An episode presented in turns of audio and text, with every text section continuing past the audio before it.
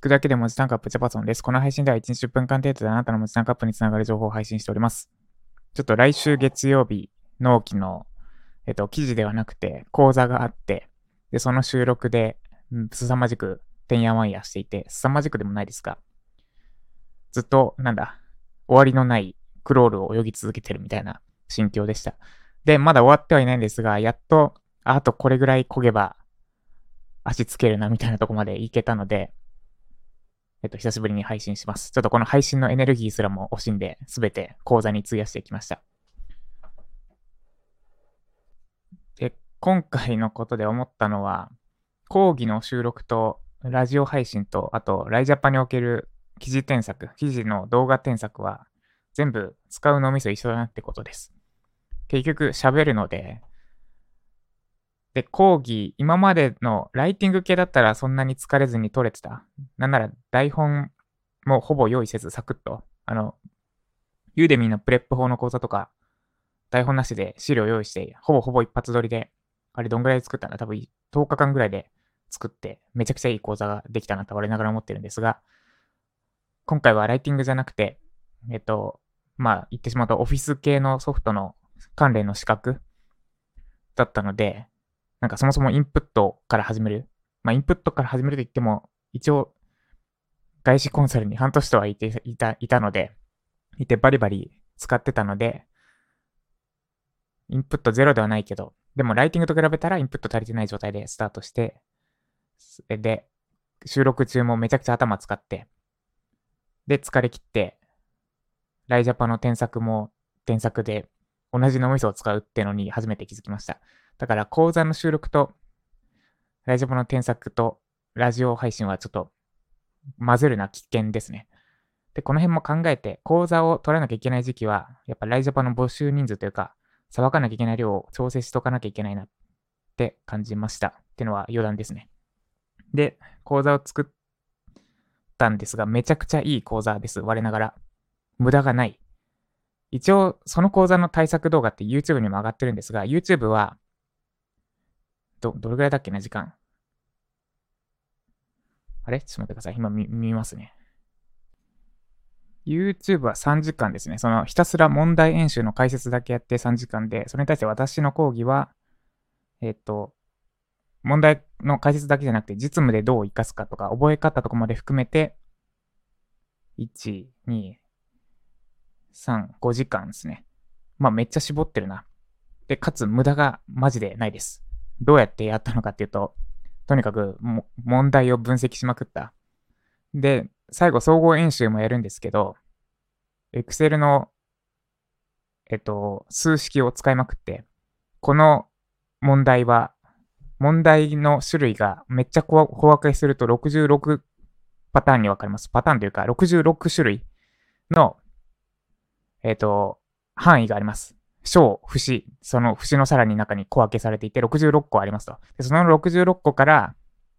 全く被りなく問題を出題してって、えっ、と、2つの演習問題を作ったみたいな感じですね。で、これを、まあ、これから問題を作るんですが、今日、その、その、それを漏れなくやるための、勝手に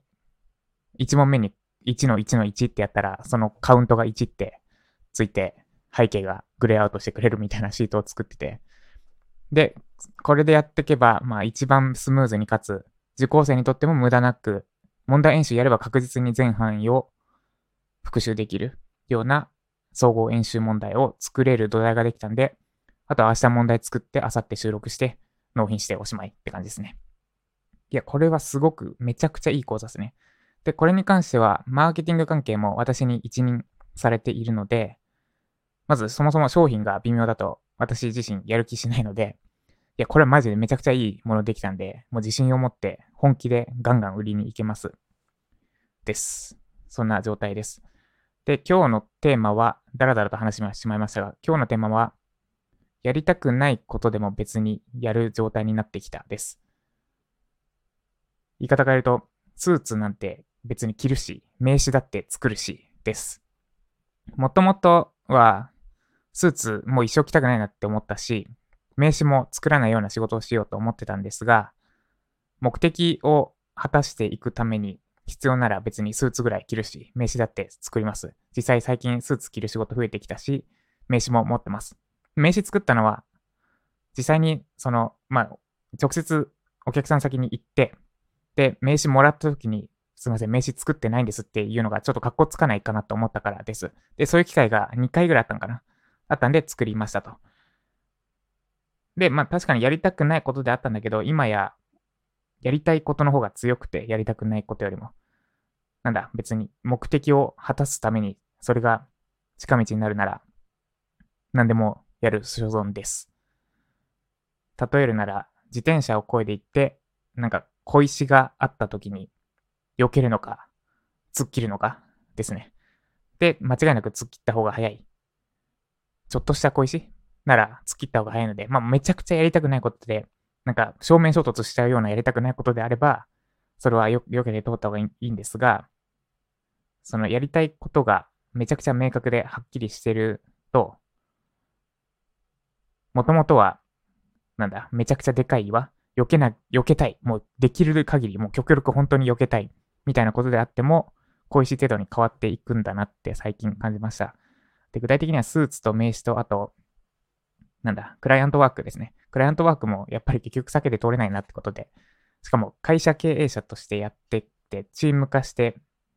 案件取って、ガンガン案件取ってってやっていきたいのに、クライアントワーク避けるとか、もう意味がわからないので、っていうか最近もう全然何の抵抗もなくなりました。お客さんとの打ち合わせも、つい1年前まで結構ガクブル状態だったけど、もうもはや何とも感じない。いい意味で感覚が麻痺ってきました。で、最近、ついでに、雑談ついでにいろいろ話しておくと、トライアスロンの準備は順調です。今日は3種目全部やりましたね。朝、最近朝散歩じゃなくて走るようにしていて、朝30分走っていきました、ゆっくり。めちゃくちゃゆっくりだけど。6分半ぐらいのペース？めちゃくちゃゆっくりでもないか。で、走ってきて、で、それが朝散歩の代わりになっていて、毎日走ってますと。で、ジムまでチャリで行って、で、ジムで今日は何メートルだ？今日は200メートルを2本やったのかな ?2 本泳いで、で、チャリで帰ってきて、で、その後ずっと演習問題を作ったりなんだりやってました。ということで、だいぶ落ち着いてきたので、明日は日曜か、明後日からまた配信を再開というか、しようと思います。で、この、あ、その、この文脈でいくと、今回作っている資格試験対策の講座も、もう人生かけてやりたいことだかって聞かれたら別にやりたいことではなかったです。ただ求められてるって感じたし、私も成果出すスキルが自分にあるって思ったので、手を挙げて、手を挙げてというか、むしろやらせてくださいって言ったのか、って言って、やる運びになりました。で、こいつが間違いなく今後私がやりたいことをやる上で凄まじく力になってくれる気がしています。だから、本当にもうめちゃくちゃ凄まじく得意って内容じゃなかったけど、もうめちゃくちゃ凄まじく得意って内容に自分を磨き上げてから講座作りました。で、こいつを使って、こいつだけじゃないな。まずこいつが第1弾ですね。こいつを糧にして、で、えっ、と、ざっくり言ってしまえば金のなる気になると思っていて、で、これで金が入ってくれば、凄まじくいろいろやりやすくなるので、もっとライティングいろいろやりたいことがあります。今、この場では話しませんが。その礎になってくれるお金の面でもそうだし、実績の面でもそう。なんで、着実に進んでいます。で、今年は私は多分我慢の投資になるって年末に言ってたんですが、なんか思ったよりいろいろ順調に進んでいるんですが、結局、我慢の年ってことを忘れずに、多分、やっぱり我慢すると思います。だから、あんまり成果出なくても焦りません。ってことで、何が言いたかったのかわからなくなってきましたが、要するに、私はやります。です。ってことで、今日はもうおしまいですね。今日は余力があればもうちょっと試験問題を作っていきたいけど、